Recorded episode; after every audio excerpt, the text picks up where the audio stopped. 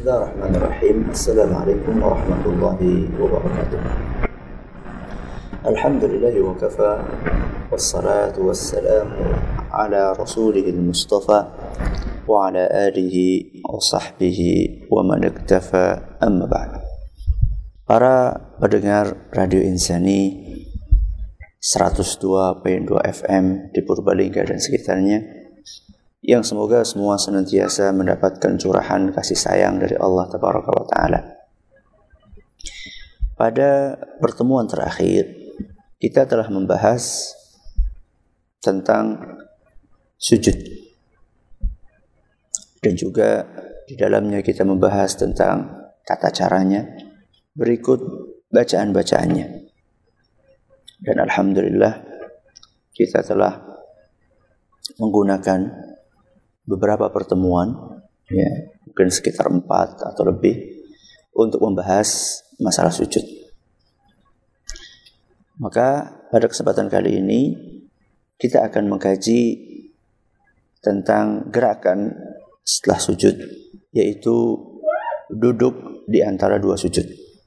Dan tentunya ketika seorang akan duduk di antara dua sujud, dia akan bangkit terlebih dahulu dari sujudnya. Ketika seorang bangkit dari sujudnya, Nabi kita Shallallahu Alaihi Wasallam mengajarkan agar ketika bangkit itu kita mengucapkan takbir. Ketika bangkit itu kita mengucapkan takbir. Sehingga ketika seorang hamba sujud kemudian dia bangkit, ketika bangkit itulah dia mengucapkan Allahu Akbar. Dan para ulama kita menjelaskan bahwa panjangnya harakat Allah ya, panjangnya harakat Allah itu hendaknya tidak lebih dari dua harakat. Hendaknya tidak lebih dari dua harakat maka cukup kita mengucapkan Allahu Akbar dua harakat dan setiap perpindahan di dalam perpindahan gerakan di dalam sholat kita diperintahkan untuk mengucapkan kalimat takbir. Kecuali ketika seorang i'tidal ya.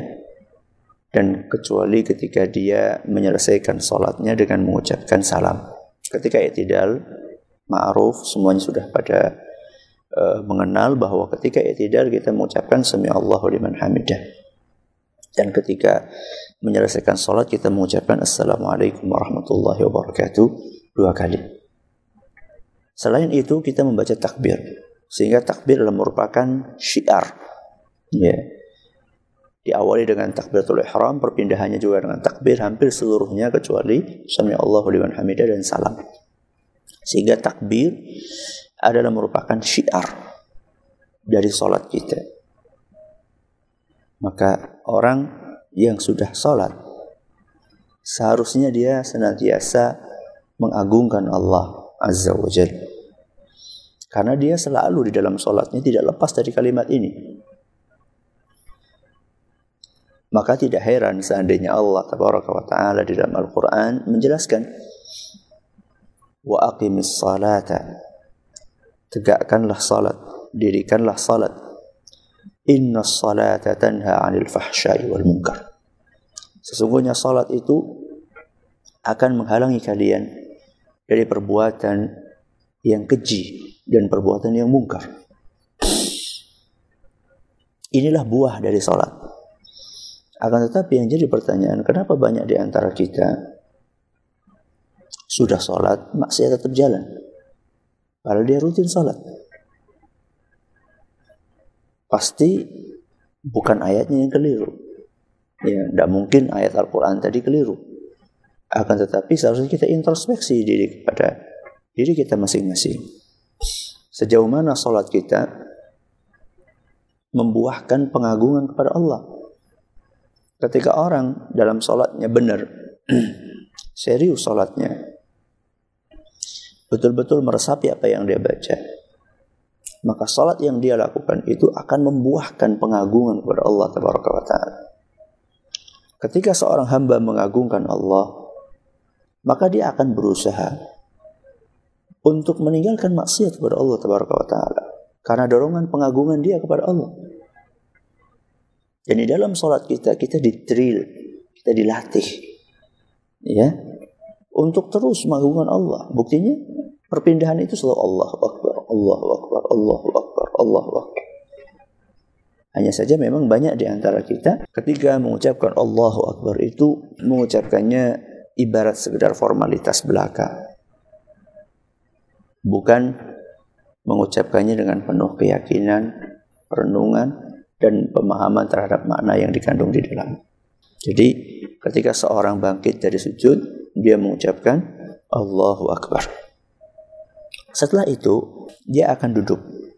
Dia akan duduk. Dan duduk ini harus dilakukan secara tumak nina. Harus dilakukan secara tumak nina. Dan ini merupakan rukun salat. Sebagaimana yang berkali-kali kami sampaikan bahwa tumak nina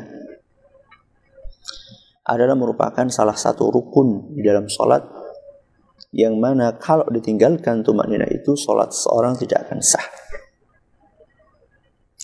Dalil bahwa tumak ninah di dalam duduk di antara dua sujud merupakan rukun adalah hadis riwayat Bukhari dan Muslim di mana Nabi kita Muhammad sallallahu alaihi wasallam saat beliau menegur orang yang keliru dalam salatnya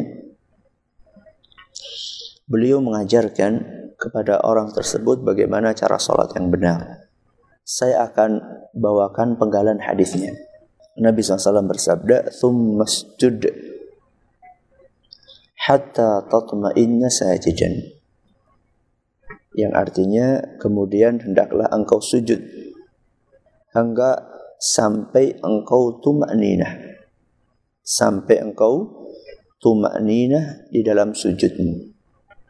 Jadi ini bicara tentang sujud terlebih dahulu. Kemudian Nabi SAW mengatakan summarfa ra'saka. Summarfa ra'saka hatta tatma'inna jalisan. Summarfa ra'saka hatta tastawiya hatta tastawiya wa tatma'inna jalisan.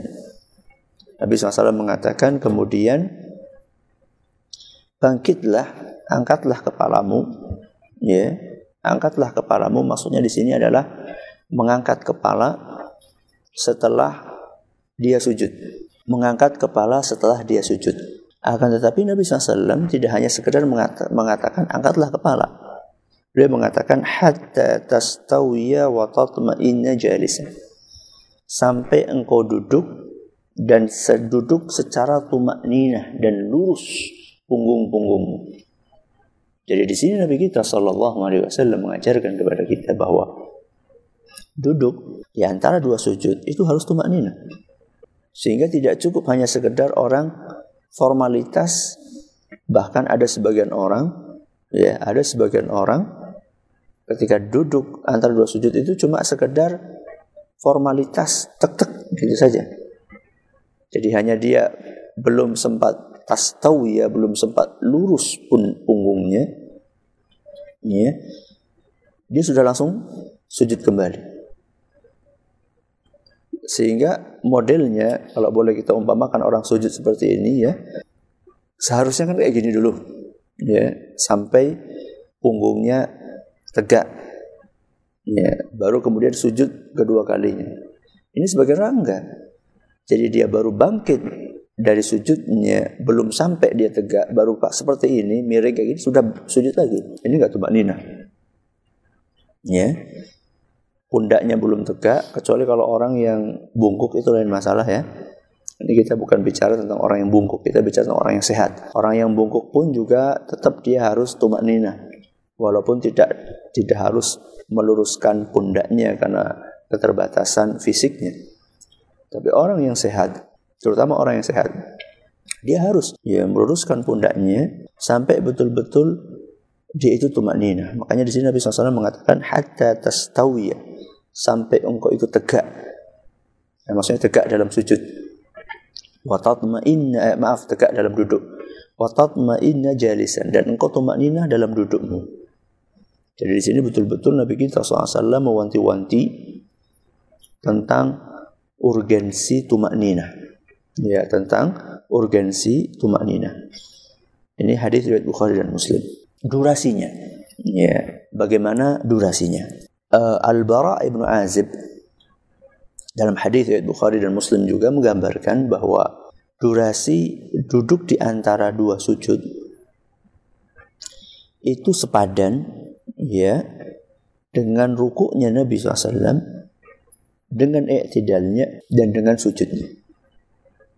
Jadi durasinya ya lamanya, lamanya seorang itu duduk di antara dua sujud itu ukurannya kira-kira mirip dengan ruku, dengan i'tidal dan juga dengan sujud.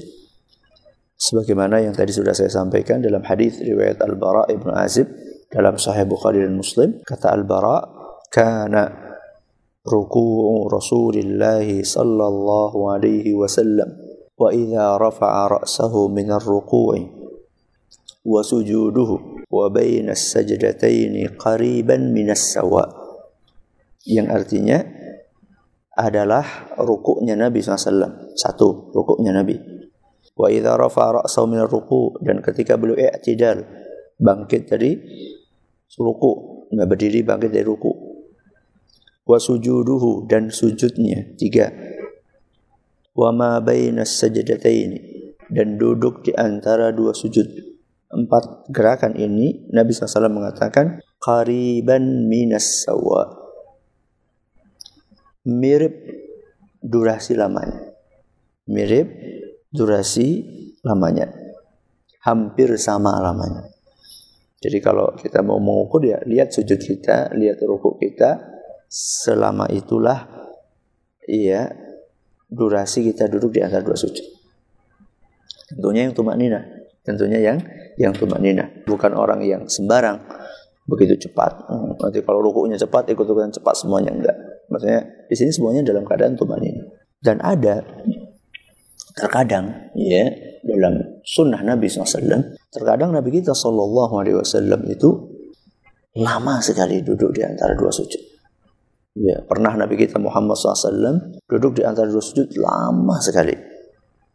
Sehingga diceritakan, ya, sehingga diceritakan dalam hadis riwayat Bukhari dan Muslim juga dari Anas ibnu Malik. Nah, dari Anas ibnu Malik.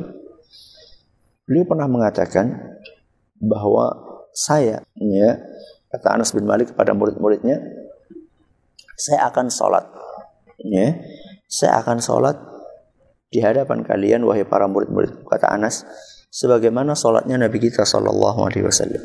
Jadi Anas ini akan mengajarkan ya tentang bagaimana sholatnya Nabi SAW. Maka Anas pun sholat. Ketika ketika beliau tengah-tengah sholat sampai kepada gerakan duduk di antara dua sujud. Maka kemudian Anas ibnu Malik Beliau duduk lama sekali. Saking lamanya sampai makmum yang di belakang itu mengatakan innahu nasi. Kayaknya Anas ini lupa kayaknya. Kan kita kan kadang-kadang ada orang duduk lama banget, nggak sujud-sujud. Sehingga timbul perasaan kayaknya dia lupa. Dikiranya ini duduk tasyahud. Nah, jadi perasaan itu pun ada. Ya saat Anas ibnu Malik itu mempraktekkan bagaimana cara sholat Nabi SAW, ya murid-murid yang ada di belakangnya itu sampai mengatakan innahu nasi. Ini Anas ini lupa nih. Tapi di situ tidak disebutkan ada ada yang adanya makmum beliau yang mengucapkan subhanallah. Ya. Cuman mereka cuma batin saja. Mereka cuma uh, bergumam di dalam hati mereka saja.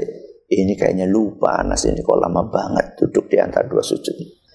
Tapi sebenarnya Anas nggak lupa. Anas tidak lupa. Beliau sedang ingin memberitahukan kepada murid-muridnya bahwa kadang-kadang Nabi SAW itu duduk di antara dua sujud itu lama gitu. Maka Anas pun mempraktekkan begini loh Nabi kadang-kadang setelah duduk lama gitu. Kemudian dia sujud. Nah, kemudian dia sujud. Di rakaat yang kedua sama dilakukan seperti oleh Anas bin Malik radhiyallahu an.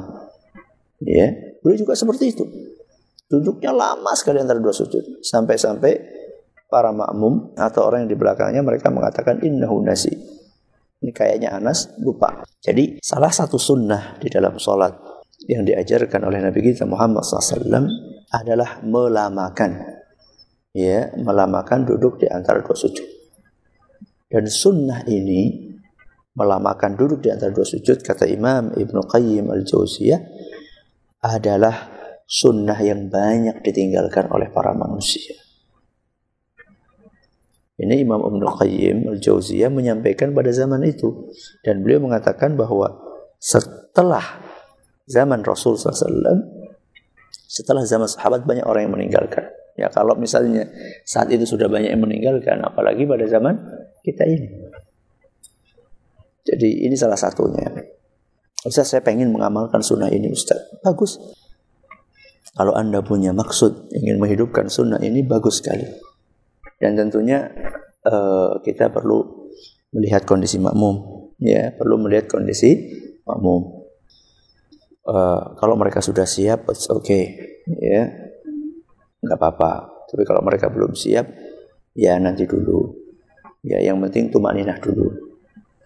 Atau kalau Anda sudah uh, kebelet ya pengen untuk mengamalkannya maka ketika sholat sendirian coba.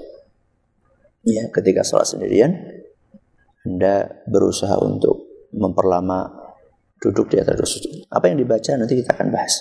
Nanti kita akan bahas. Taib. Ini mengenai tumak ninah.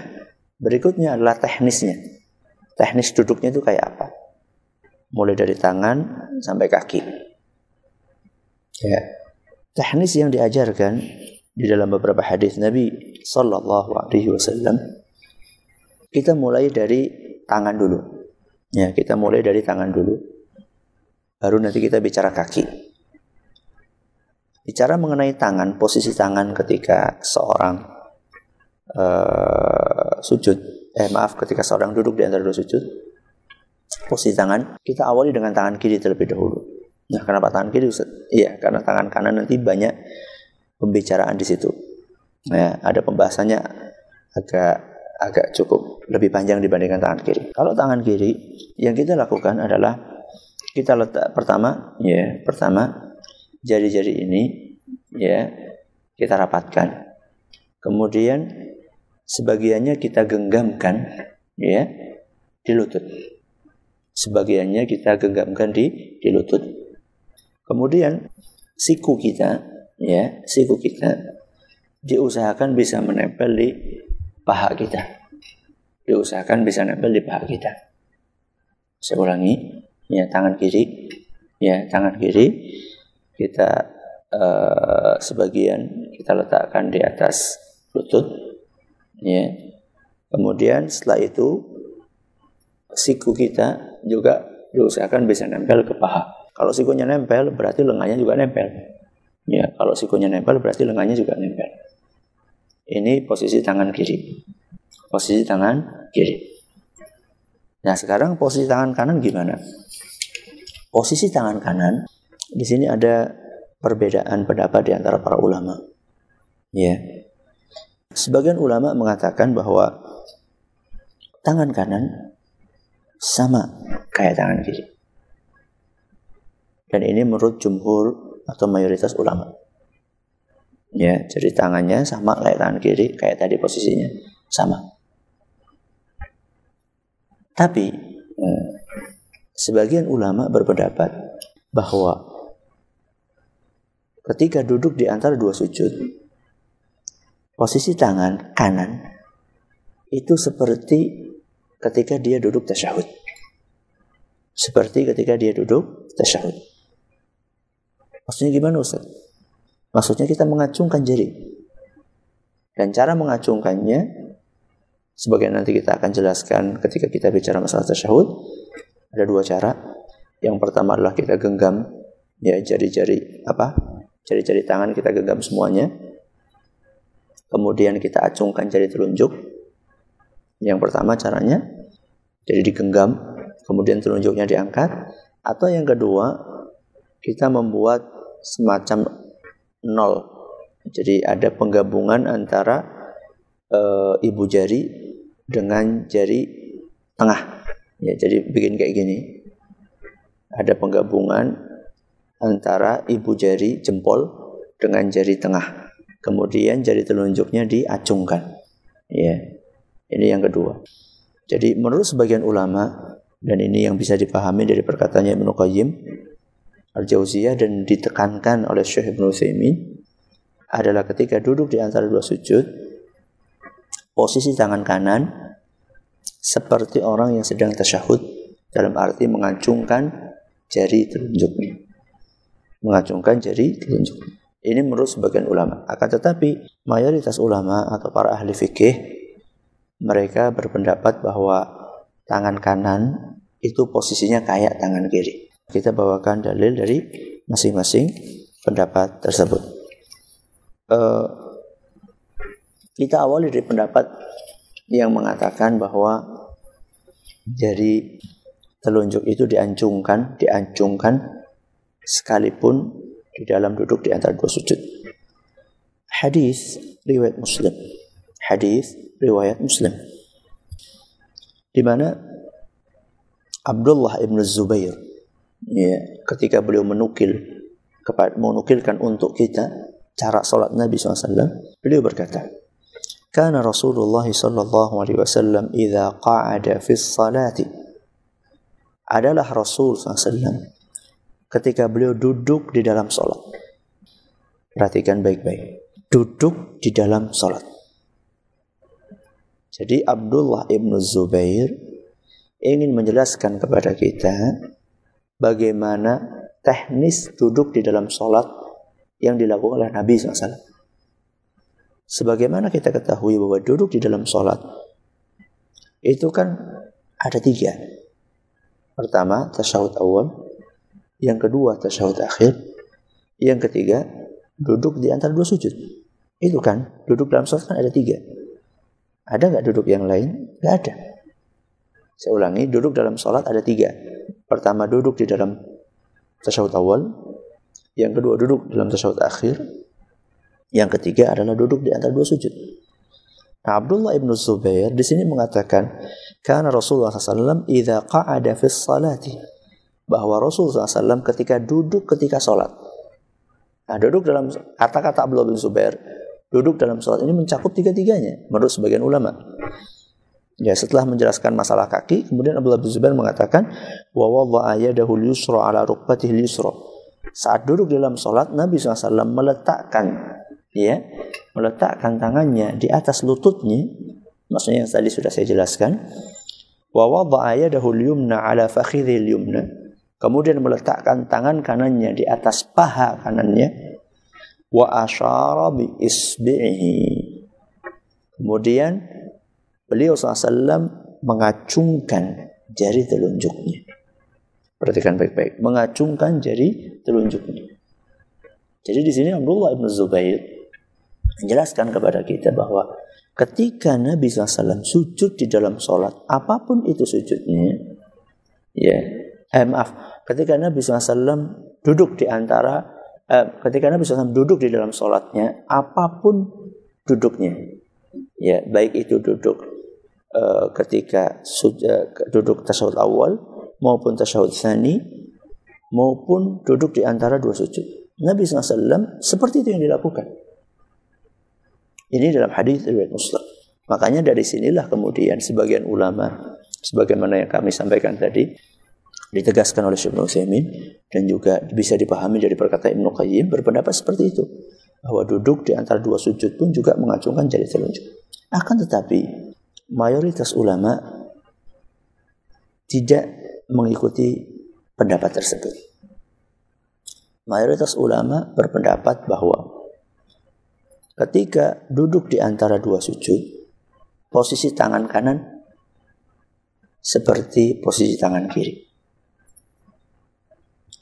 Terus bagaimana mereka menjawab hadis yang tadi sudah kita bawakan dalam Sahih Muslim? Ya. Mereka mengatakan bahwa hadis tersebut itu masih bersifat global. Masih bersifat global. Ya. Nah, di situ Abdullah ibnu Zubair cuma mengatakan ketika duduk dan duduk itu ya ada beberapa kemungkinan bisa duduk seperti yang saya katakan tadi bisa duduk tasawuf awal, duduk tasawuf tani, dan juga bisa duduk di antara dua sujud. Nah, masalahnya di sini ada hadis lain, ya, di antaranya dalam Sunan An-Nasai dan hadis ini nyatakan sahih oleh Syekh Albani menyebutkan bahwa duduk yang dimaksud adalah hanya duduk di antara uh, hanya duduk tasyahud awal dan tasyahud tsani. Yaitu yang disebutkan oleh Abdullah ibnu Zubair juga. Karena Rasulullah SAW idza jalasa fi thintain atau fil arba'i. Bahwasanya Nabi Sallallahu Alaihi Wasallam ketika beliau duduk di rakaat yang kedua ya atau di rakaat yang keempat berarti tasyahud awal atau tasyahud tsani yadha'u yadayhi ala rukbatayhi thumma asyara bi isbu'ihi Nabi SAW meletakkan tangan kanannya di atas lututnya. Kemudian beliau mengacungkan jari telunjuk. Jadi dari sini ya kita bisa pahami bahwa uh, yang dimaksud dengan kata duduk di situ bukan mencakup duduk tiga jenis tadi. Tapi hanya duduk ketika tasawuf awal dan tasawuf sani saja. Adapun duduk ketika antara dua sujud itu dikembalikan sebagaimana pendapat jumhur kepada posisi tangan seperti tangan kiri. Ya, jadi dibentangkan begitu saja jari-jari. Dan juga ada hadis yang serupa seperti hadis yang tadi saya bawakan Nasai dalam Sahih Ibnu Huzaimah dari Wa'il Ibnu Hujur. Sama juga mirip redaksinya bahwa Nabi SAW wa asyara bi asbuhi sababata yakni fil Nabi SAW mengacungkan jari telunjuknya ya mengacungkan jari telunjuknya maksudnya di dalam tasyahud. Nah, ini semakin memperjelas bahwa mengacungkan jari telunjuk itu adalah dalam tasyahud. Ada perbedaan pendapat dengan para ulama dalam masalah ini dan uh, kalau kami uh, uh, cenderung kepada pendapat yang mengatakan bahwa tangan kanan itu posisinya sama kayak tangan kiri ketika duduk di antara dua sujud. Itu pendapat kami. Dan itulah yang dianut oleh jumhur atau mayoritas ulama. Kalaupun ada sebagian di antara saudara-saudara kita yang memilih untuk mengacungkan jari telunjuknya di dalam duduk antara dua sujud, maka tidak ada masalah, no problem. Ya, tidak ada masalah. Kita tidak akan menyudutkan dan tidak seyogianya kita ini uh, saling menyalahkan dalam hal ini. Karena permasalahan ini adalah permasalahan istihadiyah. Yang masing-masing punya argumen, punya dalil. Ya, masing-masing punya argumen, punya dalil. Maka uh, seyogianya kita berhati lapang. Misalnya di samping kita ada orang sholat di dalam duduk di antara dua sujud, dia mengacungkan jari telunjuknya. Ya maka jangan kaget. Dan jangan apa? Jangan kaget. Masukkan jari telunjuknya tidak apa-apa. Eh, dia ada argumennya. Maka dari sinilah pentingnya, ya, pentingnya kita uh, berusaha, ya, untuk banyak belajar. Karena ketika seorang belajar, mempelajari cara-cara sholat, ada pada sholat, belajar bagaimana hadis-hadis tentang itu. Dan bukan hanya membaca satu dua hadis ya akan tapi berusaha untuk membaca semaksimal mungkin hadis-hadis Nabi SAW maka di sini kita akan membuahkan suatu kedewasaan ya sifat kedewasaan dan kelapangan dada ketika mengetahui bahwa ternyata saudara kita juga punya dalil dan dalilnya juga sahih. Makanya salah seorang guru kami ketika kami masih kuliah di Madinah, yakni uh, beliau Syekh uh, Dr. Sulaiman Ar-Ruhaili beliau pernah menyampaikan di salah satu kajiannya kalau nggak salah dalam kitab Manarus Sabil ketika kami belajar sama beliau beliau mengatakan bahwa seorang semakin dia banyak membaca kitab para ulama maka dia akan semakin memiliki kedewasaan dalam bersikap dan memiliki kelapangan dada manakala berbeda dengan saudaranya. Karena semakin dia membaca kitab dan semakin banyak kitab yang dia baca, dia akan semakin memahami bahwa saudara-saudara kita juga punya dalil ya ketika mengamalkan suatu amalan. Sehingga ketika saudara kita berbeda dengan amalan yang kita lakukan, maka dalam hati kita pun, oh dia juga punya dalil. Dia bukan melandaskan amalannya di atas hawa nafsu. Berbeda dengan orang yang membaca satu hadis, dua hadis, satu kitab, tok. Maka kecenderungan untuk mudah menyalahkan orang lain itu lebih besar. Karena keterbatasan pengetahuan yang dia miliki. Sehingga seakan-akan yang benar itu hanya apa yang dia baca saja. Padahal ilmu adalah merupakan lautan yang sangat luas. Ya. Bahkan bisa dikatakan ilmu itu lautan yang tidak ada tepinya. Maka dari sini saya anjurkan kepada diri saya pribadi dan juga kepada para pendengar, para pemirsa jamaah sekalian. Teruslah mengkaji, teruslah membaca, belajar kepada orang-orang yang memang layak untuk diambil ilmunya. Dan tentu uh, saya berbicara di sini tentang kedewasaan tadi adalah berbicara tentang permasalahan-permasalahan yang memang ada dalilnya. Jadi tolong jangan difahami saya ini berbicara tentang pokoknya ada perbedaan kita semuanya tolerir saja. Ya tentunya perbedaan yang yang masing-masing punya dalil, ya dan dalilnya bisa dipertanggungjawabkan kuat dan disampaikan oleh ulama-ulama yang mu'tabar, ya ulama-ulama yang kredibilitasnya tidak diragukan lagi. Kalau seperti itu no problem. Ya, kalau seperti itu no problem. Kita harus saling uh, saling uh, menghormati dalam hal ini. Saling uh, hati kita ini harus saling lapang. Ini kalau masing-masing menyadari. Tapi kalau misalnya antara syirik dengan tauhid, ya, perbedaan antara syirik dengan tauhid, kemudian antara sunnah dengan bid'ah, antara taat dengan maksiat. Ini beda, ini beda uh, pembicaraannya beda lagi. Kita harus bersikap tegas dalam hal itu. Harus kita pegang prinsip ya, walaupun tidak mesti kita anarkis tidak. Ya, kita berpegang ini benar, ini salah. Nah, itu is okay seperti itu. Tapi yang saya bicarakan tadi di muka adalah masalah istihadiyah.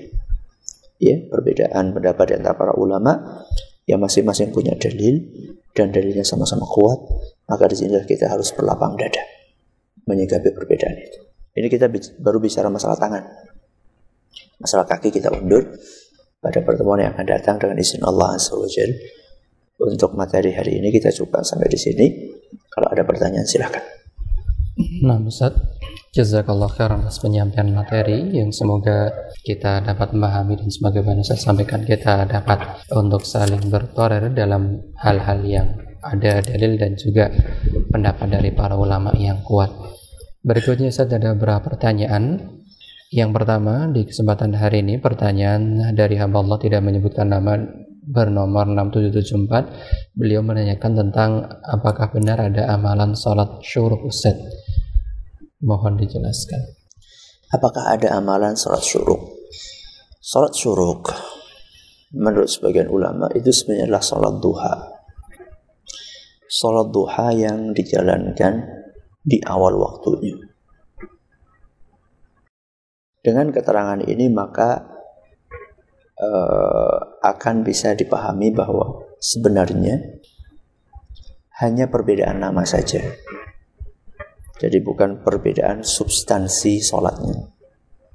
Jadi sholat syuruk itu adalah sholat duha yang dilakukan di awal waktunya yaitu sesaat setelah matahari terbit. Jadi syuruk itu dari kata-kata terbit matahari. Ya asyraqatis samsu asyraqatis syamsu. Matahari terbit. Jadi sholat syuruk itu adalah sholat yang dilakukan sesaat setelah matahari terbit. Dan itulah awal waktu sholat duha. Sehingga sebenarnya orang yang sholat syuruk dia juga sedang melakukan sholat duha cuma di awal waktunya. Jadi disyariatkan. Sholat syuruk itu disyariatkan. Hanya saja sholat syuruk itu ya sholat duha. Sama saja cuman dilakukan di awal waktunya. Wallah. Nah, selanjutnya pertanyaan dari pendengar 0982 hamba Allah yang tidak menyebutkan nama beliau menanyakan tentang bagaimana jika ketika dalam sholat berjamaah uh, dari sekian jamaah yang terasa atau mungkin lebih mengarah benar dalam bacaannya si penanya ini apakah boleh kita maju ke depan dan apakah ini termasuk uji buset merasa uh, lebih baik dari yang lain?